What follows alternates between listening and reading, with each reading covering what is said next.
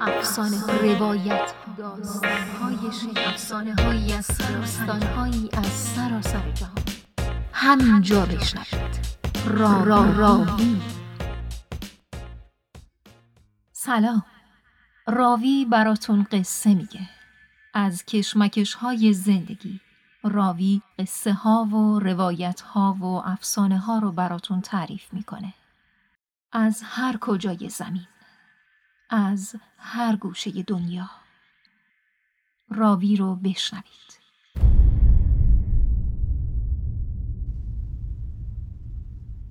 دشمن.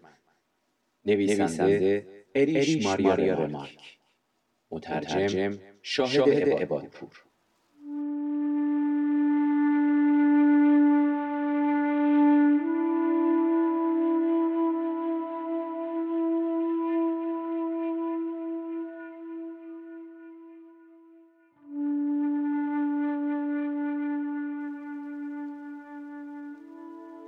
وقتی از همکلاسی سابقم صدفان لودویش بریر پرسیدم که کدام ماجرای جنگ بیش از همه در خاطرش مونده انتظار داشتم از وردون، زومه یا فلاندر بشنوم چون ماهای سختی رو در خط مقدم هر سه جبهه گذرونده بود. اما در عوض چنین داستانی رو برام تعریف کرد. نه بهترین بلکه ماندگارترین خاطرم به زمانی برمیگرده که در یک دهکده کوچیک فرانسوی بسیار دور از خطوط نبرد در حال استراحت بودیم. در محل وحشتناکی گیر کرده بودیم. شلیک توپخانه بسیار سنگین بود و چون ما تلفات سنگینی داده بودیم و میبایست دوباره تجدید قوا می کردیم مجبور به عقب نشینی شدیم. بعد از شام با چند تن از رفقا کمی از دهکده دور شدیم. چندان حرف نمی زدیم پس از هفته ها این اولین بار بود که حس خوبی داشتیم و خودمون رو زیر آفتابی گرم می کردیم که نورش مایل به صورتمون می‌خورد. اونقدر رفتیم تا اینکه به ساختمان کوچک کارخونه مخروب رسیدیم. دور تا دورش حصار داشت و روی حصارها پست نگهبانی گذاشته بودند. حیات پر بود از زندانیانی که منتظر انتقال به آلمان بودند. نگهبانا به ما اجازه ورود دادن و تازه در اون لحظه بود که تونستم دوروبرم خوب ببینم. چند صد فرانسوی رو در حیات جمع کرده بودند. اسرا روی زمین نشسته یا دراز کشیده بودند. سیگار میکشیدن، گپ یا چرت می‌زدن. این شرایط چشمام رو باز کرد. تا اون لحظه تصوراتی پراکنده و مبهم از اونا داشتم. از مردانی که سنگرهای دشمن رو اشغال می‌کردن. کلاهخودی که شاید در یک لحظه از لبه سنگر بیرون میومد بازویی که چیزی رو پرتاب می‌کرد و ناپدید می‌شد. تک پارچه آبی و خاکستری سایه‌ای که به هوا میپرید و چیزهای مبهمی که پشت قنداقهای تفنگ نارنجک ها و سیمهای خاردار در کمین ما بودند. اونجا برای اولین بار تعداد زیادی زندانی به چشمم خورد. نشسته خوابیده یا در حال سیگار کشیدن. فرانسوی های بدون اسلحه. حراسی آنی بر من چیره شد. طوری که کمی بعد از خودم خندم گرفت. این موضوع که اونها هم آدم مثل من بودن سخت به حیرتم انداخت. اما واقعیتی که خدا می‌دونه چه اندازه برایم شگفتآور بود این بود که من تا حالا دربارهشون فکر نکرده بودم. فرانسویا خب دشمن بودن باید کشته می شدن چون می‌خواستن آلمان رو نابود کنن. اما در اون شب آگوست رازی شوم بر من آشکار شد. جادوی سلاح ها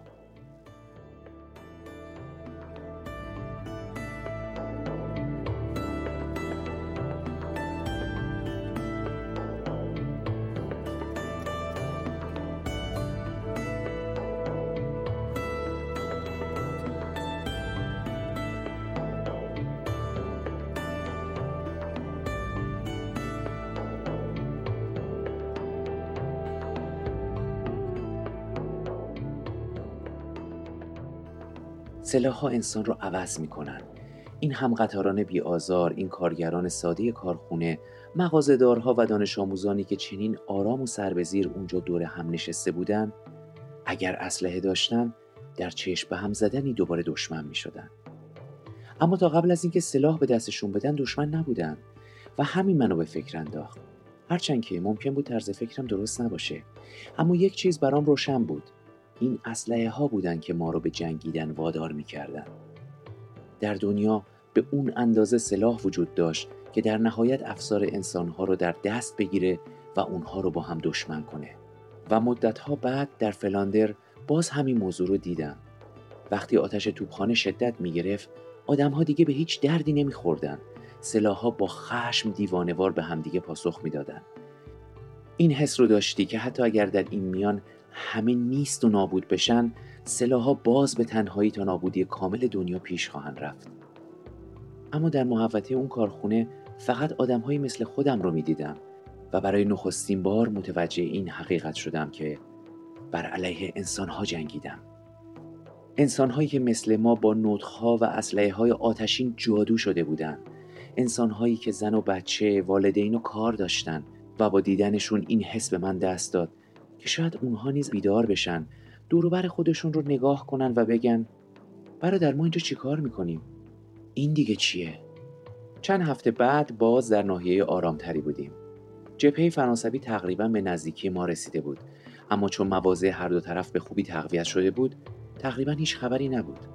هر روز سر ساعت هفت صبح توپخانه ها به نشانه صبح بخیر چند شلیک مبادله می کردن. زورها یک سلام کوچیک دیگه و شبها دعای خیر همیشگی. جلوی پناهگاه هامون حمام آفتاب می گرفتیم و شبها به هنگام خواب حتی چکمه هامون رو در می آوردیم. یک روز در آن سوی منطقه بیطرف و در لبه خاکریز ناگهان تابلوی با این نوشته بالا اومد. اتانسیون احتیاط تصور کن با چه حیرتی به اون تابلو زل زده بودیم فکر کردیم شاید برخلاف روال همیشگی شلیک خاصی در پیشه و فقط می‌خوام به ما هشدار بدن بنابراین آماده بودیم که با شنیدن اولین صدای شلیک به پناهگاهامون بخزیم. اما همه جا ساکت بود و از تابلو نیز اثری نبود. چند دقیقه بعد یک بیل بالا اومد که بر سرش بسته بزرگی قرار داده بودند. یکی از همرزما که کمی زبان فرانسوی بلد بود با واکس کفش واژه کمخی متوجه شدیم را روی کیف نوشت و بالا گرفت. در همین لحظه دستهایی رو دیدیم که بسته های سیگار رو از گوشه و کنار سنگر دشمن بالا آورده و تکون می‌دادند. ما هم در جواب کیف های نقشه رو تکون دادیم. بعد تکه پارچه سفیدی رو دیدیم. فوری در جواب پیراهن سرجوخ بوهلر رو که در حال شپشگیری بود از روی زانوهاش برداشتیم و علامت دادیم. پارچه سفید بالاتر رفت و یک کلاه خود ظاهر شد. ما هم پیراهن هامون رو با چنان شدتی تکوندیم که تمام شپشهاش ریخت در ادامه بازویی با یک پاکت بالا اومد و به دنبالش مردی به آرامی از میان سیم خاردار ظاهر شد و چهار دست و پا به سمت ما خزید. دستمال رو مدام تکون می‌داد و خنده عصبی به لبانش بود. حدوداً وسط منطقه بیطرف ایستاد و پاکتش رو روی زمین گذاشت. چند بار بهش اشاره کرد و خندید و در نهایت سر تکون داد و برگشت. هیجان فوق‌العاده‌ای در ما ایجاد شد. این احساس جوونی انجام عملی ممنوع و کلک زدن به کسی یا میل عادی به دست آوردن چیز خوبی که در برابرمون قرار داده بودن نوعی دم آزادی استقلال و غلبه بر کل مکانیسم مرگ بود. این احساس رو وقتی در میان زندانیان ایستاده بودم نیز داشتم. انگار چیزی انسانی فاتحانه در مفهوم عادی دشمن رسوخ می کرد و من می‌خواستم سهم خودم رو در این پیروزی ایفا کنم. با عجله دنبال هدایایی گشتیم. چیزهای کاملا بی ارزش چون برخلاف اونها ما وسایل چندانی برای بخشیدن نداشتیم. با دست علامت دادیم و خیلی سریع پاسخ گرفتیم. به آرامی خودم رو بالا کشیدم و سرشونه هام رو در معرض دید قرار دادم. اونطور بیدفاع بالای سنگر ایستادن لحظاتی وحشتناک و جهنمی بود. با این حال به سمت جلو سینه خیز رفتم و کمی بعد افکارم انگار که روی دنده عقب افتاده باشه کاملا تغییر کرد. مجذوب اون وضعیت شدم. شادی زاید الوصفی را احساس کردم که در درونم سرریز می کرد مسرور و خندان با چابکی به هر چارسو دویدم و یک لحظه بیمانند آزادی رو تجربه کردم. چیزی یگانه و شخصی چیزی که در کل دنیا فقط متعلق به من بود. وسایلی که با خودم برده بودم رو روی زمین گذاشتم و مال اونها رو برداشتم و برگشتم. و در همون لحظه آتش بس به پایان رسید. صدای عبور صدها تیر رو از بالای سرم احساس می کردم حراس وحشتناکی منو در بر گرفته بود. جوی عرق از پیشانیم جاری بود. اما خوشبختانه به سلامت خودم رو به سنگر رسوندم و در حالی که نفسم بند اومده بود روی زمین ولو شدم. روز بعد دیگه به کل ماجرا عادت کرده بودیم و به تدریج ساده ترشم کردیم. طوری که دیگه نه به نوبت بلکه همزمان از سنگر بیرون می اومدیم و مثل سگانی که تناب پاره کرده باشن به سمت همسین خیز می رفتیم وسایلمون رو عوض می کردیم و دوباره برمیگشتیم. بار اولی که به صورت همدیگه نگاه کردیم شرم زده فقط به هم لبخند زدیم. طرف مقابلم جوونکی حدوداً 20 ساله بود و از صورتش معلوم بود که چقدر از این ماجرا کیف می‌کنه. آروم گفت بونژور کامقد سلام هم قطار اما من چنان دستپاچه بودم که فقط چند بار بونژور بونژور سلام سلام گفتم و سرم رو تکون دادم و زود برگشتم زمان مشخصی رو برای ملاقات داشتیم و علامت دادنهای اولیه رو کنار گذاشته بودیم چون هر دو طرف قرارداد نانوشته آتشبس رو رعایت می کردیم و یک ساعت بعد به سمت هم شلیک می کردیم. یک بار یکی از اونها با کمی تردید دستش رو به طرفم دراز کرد و دستهای همدیگر رو فشردیم. خیلی خندهدار بود. اون روزها در خطوط دیگه هم موارد مشابه اتفاق میافتاد. اخبارش به گوش فرماندهی رسیده بود و دستور داده بودند که چنین کارهایی رو مطلقا ممنوع کنیم. حتی در برخی از جاها محافل روزانه ملاقات با دشمن رو منحل کرده بودند. اما این امر مانع ما نمی‌شد.